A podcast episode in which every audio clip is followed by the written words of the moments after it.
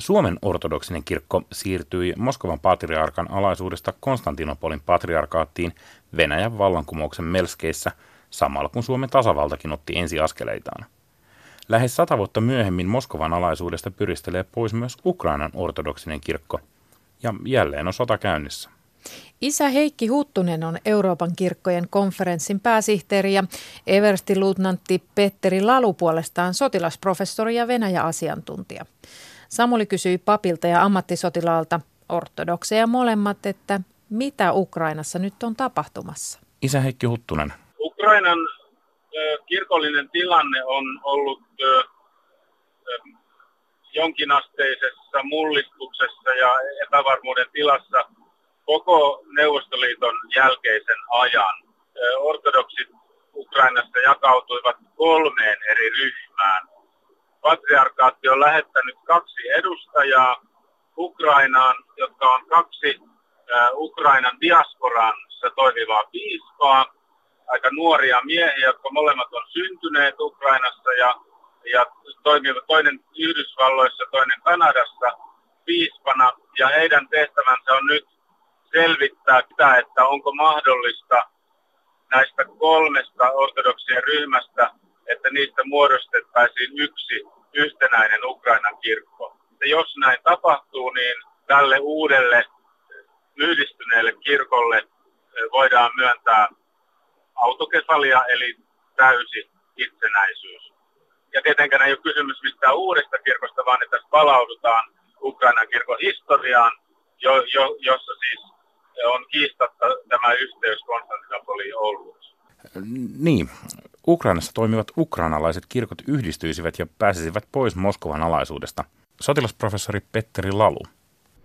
Periaatteessa kiistassa on kysymys myös siitä, onko Ukraina itsenäinen valtio ja kansa vai ei.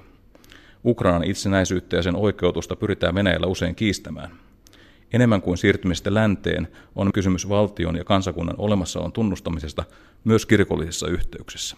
Tulevaisuudessa tilanne tulee luultavasti olemaan niin, että muodostuu tämmöinen kirkkokunta, joka, joka on luultavasti enemmistö Ukraina ortodokseista, joka sitten saa autokefaalisen aseman, niin kuin sanoimme, ja sitten tulee jäämään toinen ortodoksinen kirkko, joka pysyy Moskovan patriarkaatin alaisuudessa. Ukrainassa on sota.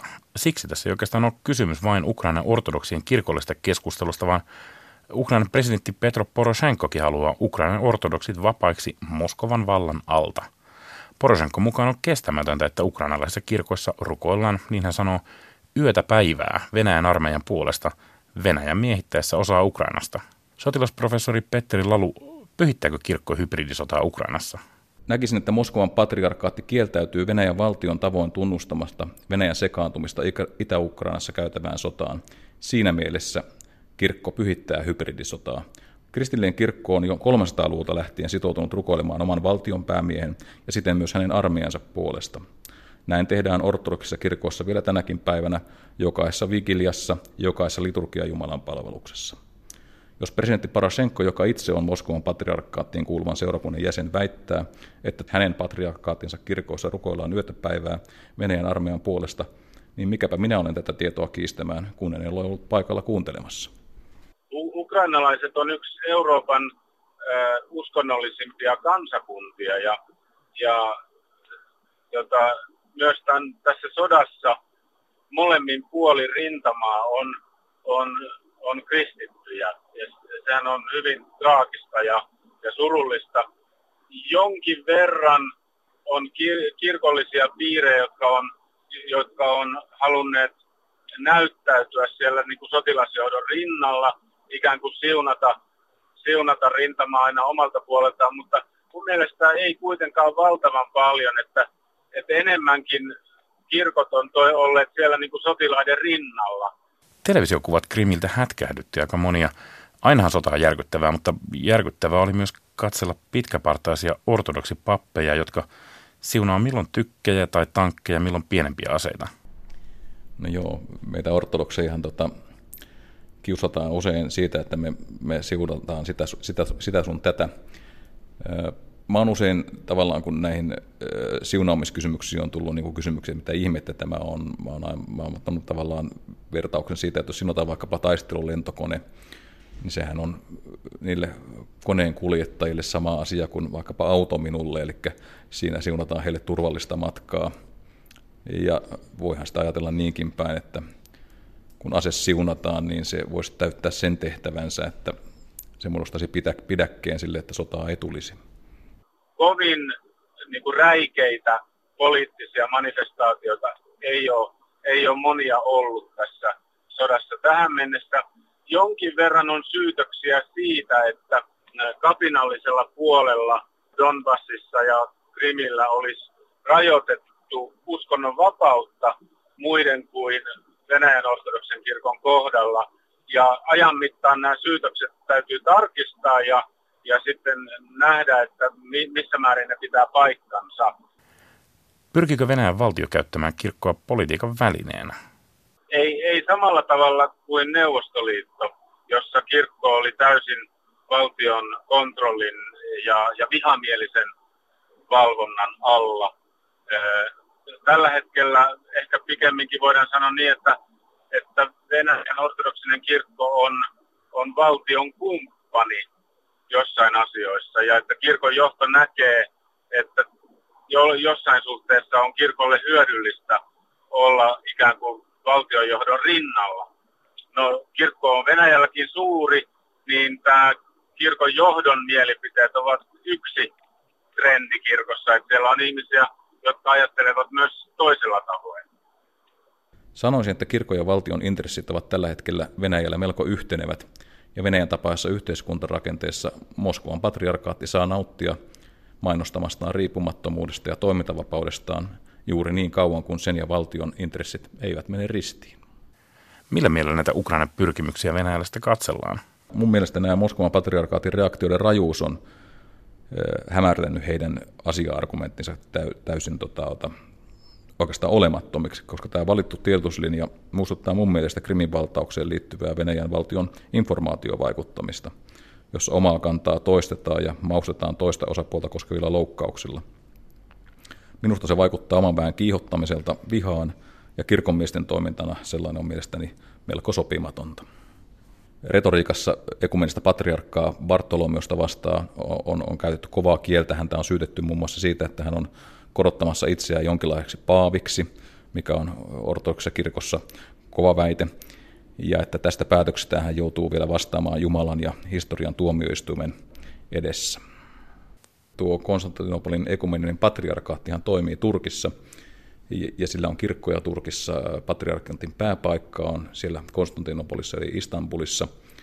Ja nyt tässä kiistan osapuolinahan tietyssä mielessä ovat, on, on sitten Konstantinopolin patriarkka ja Moskovan patriarkka Kiril. Ja tässä tilanteessa tietysti myöskin Turkin osuus tämän kiistan osapuolena tai jonkinnäköisenä bulvaanina Venäjän toimien suuntaamiseksi kohti Konstantinopolia voi tulla kysymykseen. Rajummat vaikutukset voi olla tietysti se, että Konstantinopolin ekumeninen patriarkkaatti, patriarkka hänen liikkumistaan saattaa rajoittaa siellä Istanbulissa, mutta tällaiseen mä en, en usko.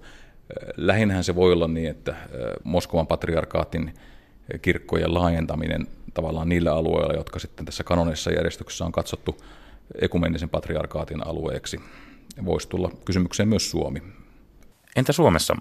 Miten tämä voisi näkyä suomalaisten ortodoksien elämässä? Jos se toteutuu se niin kuin kielteinen ennuste, että, että Venäjän kirkko katkaisee ehtoollisyhteyden joksikin aikaa ekumenisen patriarkaatin kanssa, niin se tarkoittaa, että se katkeaa silloin myös Suomen ortodoksisen kirkon kanssa ja, ja hyvin, moni, hyvin monien muiden ortodoksien kanssa kautta maailman. Eli se on tämmöinen maailmanlaajuinen tuota, poikkeustilanne ja, ja raskas ja kielteinen tilanne, joka sitten heijastuu myös Suomeen. Eniten tämä mun mielestä vaikuttaa sellaiseen Suomen venäjänkieliseen vähemmistöön, joka on löytänyt hengellisen kotinsa Suomen ortodoksista kirkosta. Jos ehtoollisyhteys katkeaa, se voi joillakin herjastua perhe- ja muihin yhteyksiin.